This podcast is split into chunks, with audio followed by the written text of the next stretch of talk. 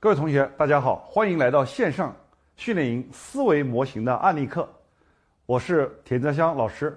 案例课的目的就是希望通过一些案例的拆解，能够让我们更加熟悉和掌握思维模型的应用方法。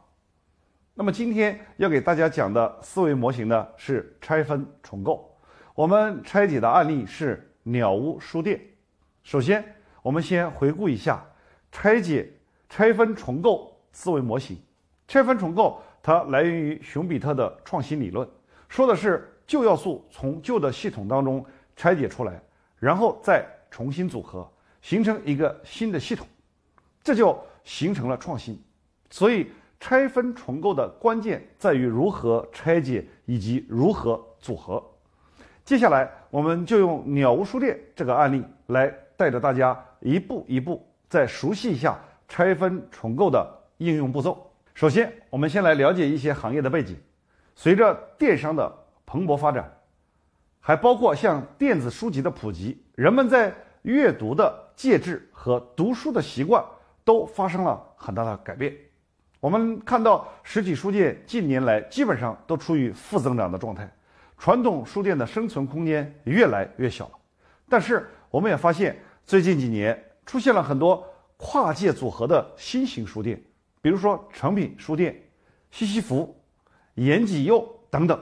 那这些新书店在逆风崛起，受到了很多大型购物中心的青睐，都邀请他们去开店。新型书店的开店的数量也在稳步持续的上升当中。那么今天我们的案例提到的鸟屋书店，可以说是这些新型书店当中的一个标杆。它不仅是日本知名的连锁书店，也是亚洲最具影响力的书店之一。大家对它有很多的赞誉，比如说，说它是一家可以过夜的书店，说它是全球最美的书店，说它是全球从业者。重点研究的书店样本等等，我们来看一组数据，就可以看到鸟屋书店到底有多牛。鸟屋书店现在它有一千四百五十多家店，销售额超过了一千三百亿日元，约合人民币七十九亿。这个数字是什么概念呢？相当于日本其他书店营业额的总和，而且它还以平均每年一点六倍的开店速度和一点七倍的营收增长速度在。高速发展，鸟屋书店的会员数目前已经超过了六千六百万人。要知道，日本的总人口也只有一点二六八亿，而鸟屋书店的会员几乎占了日本人口的一半以上，而且它还以每年四百万到四百五十万的速度在增长，这形成了一个非常庞大的数据库。良好的发展态势让鸟屋书店成为了新型书店的典型样本。也成为了全球从业者重点研究的对象。那么接下来，我们就一起来看一下鸟屋书店的发展史。它成立于一九八三年，到现在已经有三十多年的发展历史了。我们也可以看到，鸟屋书店的成长过程当中，就是不断的组合一些新的要素进来的一个过程。比如，二零零三年把咖啡纳入到书店里面去，二零一三年纳入了公共设施。二零一五年又把书店跟家电融合在了一起，就这样不断的把其他要素围绕着图书来重新组合，让鸟屋书店逆势增长，成为全日本现在最大的连锁书店。鸟屋书店从根本上颠覆了传统书店只能卖书这样的一个经营理念，引领着新型的书店走进了新的时代。那么，鸟屋书店是怎么样实现这种商业布局的呢？今天。我们就用拆分重构的思维模型来拆解一下鸟屋书店的创新之道。我们在应用课里面已经学会了拆分重构的四步法，一起来回顾一下。第一步是明确问题，第二步叫设定目标，也就是我们希望这个问题被解决到什么程度。第三是拆解，我们需要选择一个合适的思维模型来拆解基本要素。第四步就是围绕一种方式进行。重构，从而解决我们一开始确认的问题，这就是拆分重构的四步法。什么是问题？我们可以把问题定义为现实和理想之间的差距，也就是说，我们拥有现在拥有的和期待中想要的中间的这个差距。回忆一下，我们在现实当中曾经有过哪些问题，跟书店相关的问题，比如我们在书店只能看到书，或者是去买书；去咖啡店只能喝到咖啡；去看艺术品展览只能看到艺术品，而且常常被禁止携带饮料入内。下班休闲的时候，我们回到合租屋，空间很拥挤，也缺乏美感。当我们需要社交沟通的时候，办公场所是开放的。缺乏沟通的私密性。总的来说，过去的线下场景功能是非常分散且单一的，满足的需求也是很单一。那么我们期望的是什么呢？我们期望能够一边喝咖啡一边读书，我们希望能够在欣赏艺术品的同时又能够品尝美食，我们希望在阅读的时候还能享受良好的自然环境，我们也希望在休闲的时候一个人独处的时候环境舒适有美感。我们还希望社交沟通能够有文化氛围，有一定的私密空间，所以我们期望的就是在一个空间里面能够实现多样化的需求满足。我们来看一下第一步，想要解决什么样的问题？我们现实是线下功能它是很分散的，期望呢就是能够在同一个空间当中实现多样化的需求。到这一步，我们就找到了一个明确的问题，也就是。如何在同一个空间里边实现多样化的需求？接下来我们来到第二步，我们希望将这个问题解决到什么程度呢？我们不是把这个问题要全部都解决掉，我们要把它设定一个范围，也就是边界。我们要解决到什么程度？那么对于鸟屋书店来说，设定的范围就是可以在同一个空间当中满足文化休闲和社交的需求。这就是对目标范围的界定，文化休闲和社交。设定好目标之后，我们需要选用一个思维模型来进行拆解。我们选用什么样的思维模型呢？在应用课里面，我教给大家一个非常经典的思维模型，叫做供需联。一个商业问题的解决方案，本质上就是把供给和需求高效匹配连接在一起，为用户创造价值。也就是我们企业赖以生存的手段。那么，在供需链里面，第一步我们要先来拆解用户的需求，第二步再来拆解供给的要素，第三步再拆解连接要素。首先，我们先来拆解需求要素。对于需求的拆解，我们可以分为两个部分，一个是功能性需求，第二个叫精神性需求。功能性需求，我们可以参考马斯洛需求理论，拆解出。生理需求、安全需求，再加上购买或者交易的需求，再往下拆解，生理需求也可以分解为吃美食、喝咖啡、休息以及呼吸空气等等。安全需求又可以拆解为人身、财产安全。当然，这是一个非常低的一种安全需。当代社会非常常见的安全需求，要有稳定的 WiFi 和满格的电源。电池就相当于我们一个肢体的延伸，如果没有 WiFi，没有电源，我们就感觉自己好像缺少了一点什么一样，很没有安全感。还有就是购买的需求，比如说购买图书、购买文创商品等等。接下来，我们再从精神性需求来进行拆解。简单来说，我们可以分为三大方向，一种是情感和归属，比如说友情。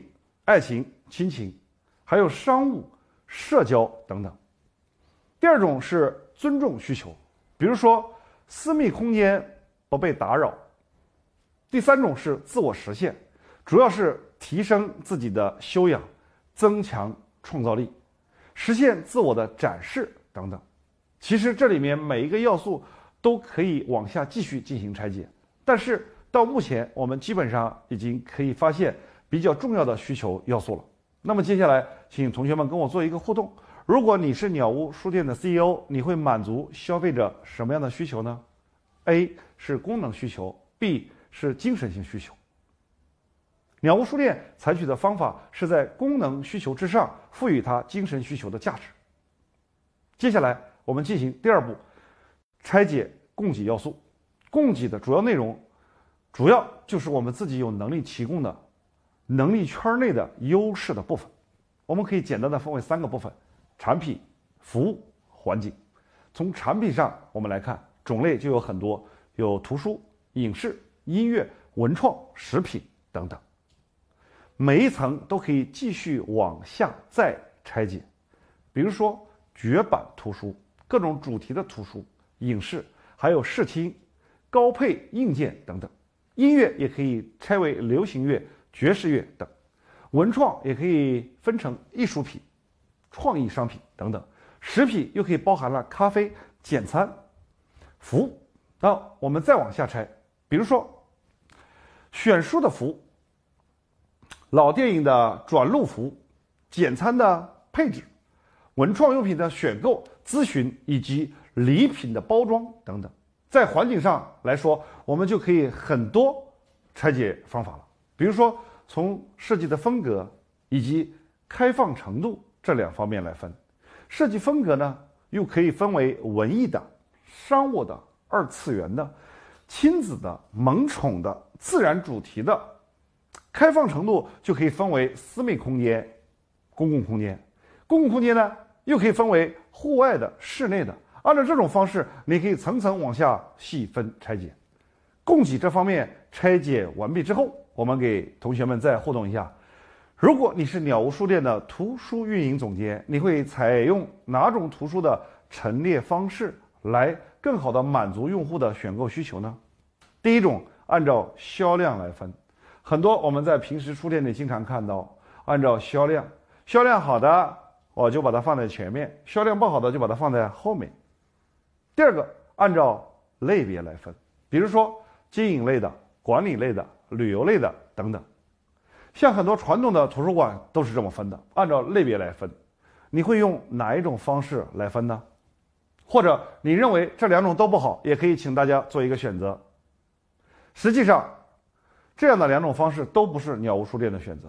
我们现在还看到很多的书店还是选用之前图书馆的这种陈列方式，按照学科类别来分。这种方式是为了让大家更方便地找到书。这种方式是假定用户知道自己想要什么书，但是这种情况通常我们就在网上已经买了，因为更方便，输入书的名字搜索起来就可以直接购买了，同时网上也更加便宜。所以，如果我们要做的是线下书店的话，更多要去找到的是未知的东西，已知的东西我们一定是在网上书店已经解决掉。很多人去鸟屋书店，其实他并不知道自己想买什么。也没有一个明确的目的，但是他被场景和陈列所吸引，进而又产生了新的购买行为。所以，鸟屋书店的陈列方式最核心的逻辑是连接，用书对其他的文化生活产品和生活方式进行连接，相当于重构了书的排列组合方式。鸟屋书店的方法就是提升对图书的推荐。和场景的设计能力，鸟屋书店的图书陈列和分类是为了更好的满足用户对真实场景的体验。就好比，在美食料理区，相关的美食书籍就放在稻谷厨具的旁边。通过打造一个场景来进行对图书的售卖，把供给要素简单进行拆解之后，我们再来拆解一下连接要素。连接可以分为线上和线下，线下当然就是到店里的常规体验。这之外，我们再关注一下线下活动，比如说开放的展览、读书会、演奏会等等。线上部分我们也可以分为两部分，一部分是功能运营，一部分是内容运营。功能运营的部分又可分成为会员积分体系、APP，还有数据分析系系统，而内容运营又可分为微信。微博、短视频等等这些线上的运营方式，鸟屋书店做了一些会员积分系统，还包括他自己设计的 APP 以及大数据的分析系统。它的线上系统重点是做数据分析，而在线上内容的运营方面，鸟屋书店其实运营的并不多。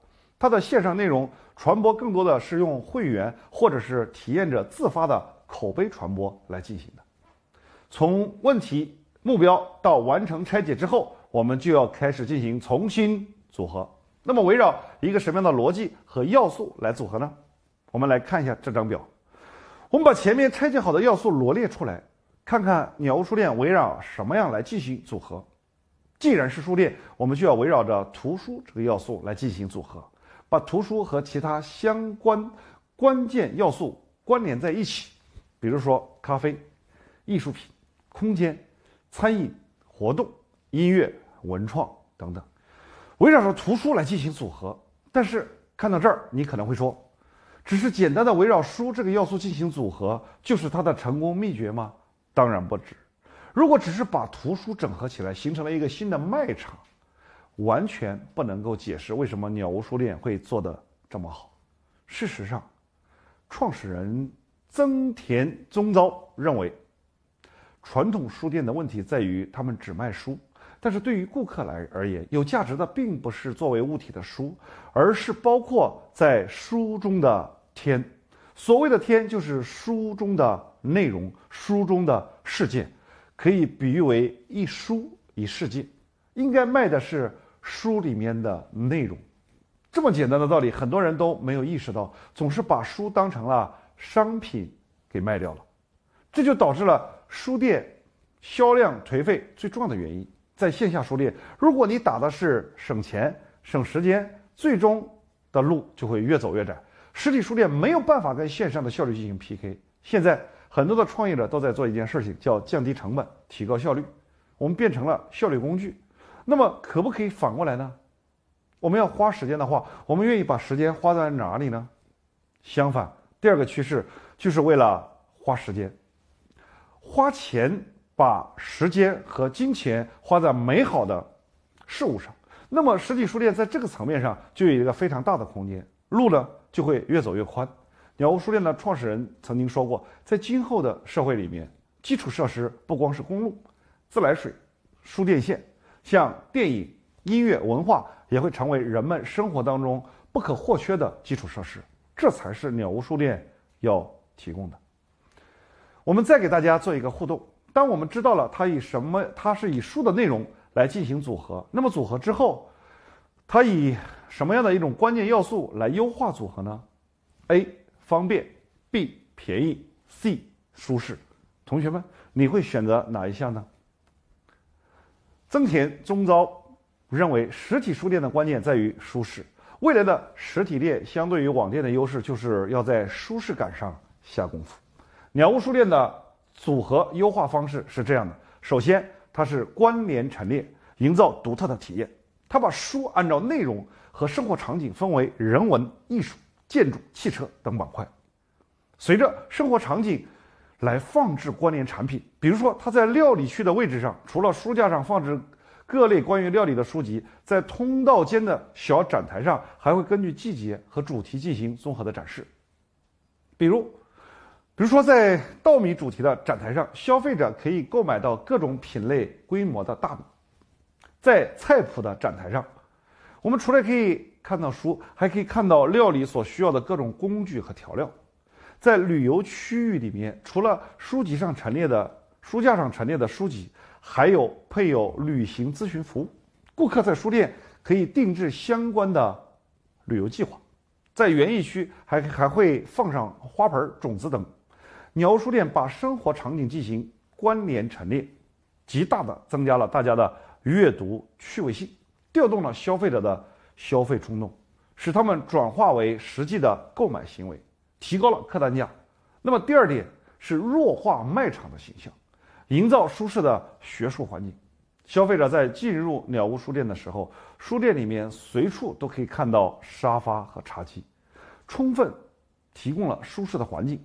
像价格标签、收银台、推销海报这些明显带有卖场要素的一些内容，鸟屋书店都尽量的把它给省略掉，力图给读者营造一个非常有品位的生活空间，而不是一个卖书的卖场。第三点，它并不是一个统一的设计、装修和经营模式来复制扩张的。创始人说它是反标准化的。鸟屋书店会结合地域的差异来进行不同的布局，一千四百多家鸟屋书店都是围绕着当地的特殊环境和当地的生活方式来展开设计，可以说千店千面，各具特色和优势。我们来看，就光这一点，和传统的经营连锁方式就完全相反。传统的连锁经营模式就是标准化样板店，然后不断的复制，而鸟屋书店它是围绕生活方式来展开的，因为各地的生活方式是不一样的，所以。他打造的书店也就各具特色，他的创始人就说要让生活有品质追求的人更容易找到对味的书籍、音乐或者是电影，这就是鸟屋书店最初最核心的经营理念。作为一家最早以书加各种各样的这种场景进去这种经营理念构建的鸟屋书店，它以书为核心搭配的咖啡、餐饮、文创等配套。从细节为用户提供这种高品质、专业的服务，从而颠覆了传统书店卖书这样一个单一的经营理念，这就形成了一个层层的突围，我们叫破界，边界被打开了。那么，从卖图书到卖图书的关联产品，到成为生活方式的提案场，边界不断的被打开。曾经创始人说过，鸟屋书店核心在做什么事情呢？其实他们在做的就是对生活方式的一个提案场所、体验场所，从卖产品到卖生活方式的一个升级。鸟屋书店以独特的舒适的氛围，为无数心灵上失眠者指引着回归的方向和提供精神的慰藉。这就是我们对鸟屋书店一个整体的印象。接下来，我们再来简单的回顾一下拆分重构的四步法。第一，我们要解决的问题是什么？那么，在这个问题就是如何在同一个空间上实现多元化的需求。第二个就是我们希望这个问题解决到什么程度？那就是怎么样能够在同一空间满足文化休闲和社交的需求？这就是我们要解决的边界。第三。我们要做拆解，用什么样的思维模型来进行拆解？我们选择了用供需联模型进行拆解。第四步，围绕何种方式来进行创新呢？围绕何种方式来进行组合来解决问题呢？在这里是以图书为核心，提供一个生活方式的提案空间。由此，我们就看到一种线下空间新的拆分重构的革命。这不光是对于书店，这有可能未来对于线下所有的实体空间。都是一种可以运用这样的方式来进行思考的一种解决方案，那就是线下空间革命，等于为功能性赋予情感表达。我们可以把 A 要素、B 要素、C 要素相加起来，组成一个生活方式的提案场所。基于这样的一个逻辑，不管是鸟屋书店还是其他的业态，都可以得到一个巨大的启发和思考，也就是围绕某一个事物进行新的重新组合。鸟屋书店就是围绕着书进行了重新组合。那么，你也可以围绕着一个其他的要素，比如说，我们可以围绕着文创，是不是也可以进行着一个其他的重新组合呢？我们是不是可以围绕着绘画来进行一个新的组合呢？我们是不是可以围绕着宠物来进行一个新的组合呢？那我们是不是可以围绕着健身来进行一个新的组合呢？这样的话，我们就可以把一些以前就有的要素。看似不相关的要素，通过我们说的为功能性赋予情感表达，把它变成一个生活的体验场所，这样的组合方式就会产生很多意想不到的商业机会。我们经过了商品匮乏的时代，经过了商品过剩的时代，迎来了个性化消费的时期。在这个阶段，如果我们只是单纯的去提供展示产品、购买的平台，已经没有办法再增加顾客的价值。消费者是越来越想购买到能够表达自己品味和个性主张的东西，尤其重要的是能够慰藉心灵的东西。所以，消费者对线下购买场景的要求也是越来越高了。线下空间需要为功能性的需求赋予更多的情感表达，成为生活方式的体验场所。我想，这就是线下实体店迎来的新的时代红利。好的。今天的拆分重构案例课到这里就讲解完毕了。我们通过鸟屋书店的创新之路，又重新把拆分重构的四步法进行了拆解和应用。希望大家能够通过鸟屋书店这样的一个案例，更清晰、更快速地掌握我们拆分重构的四步法。好了，今天的思维模型案例课就到此结束了。我也期待在下面的学习当中能够跟你继续相遇。各位，下次再见。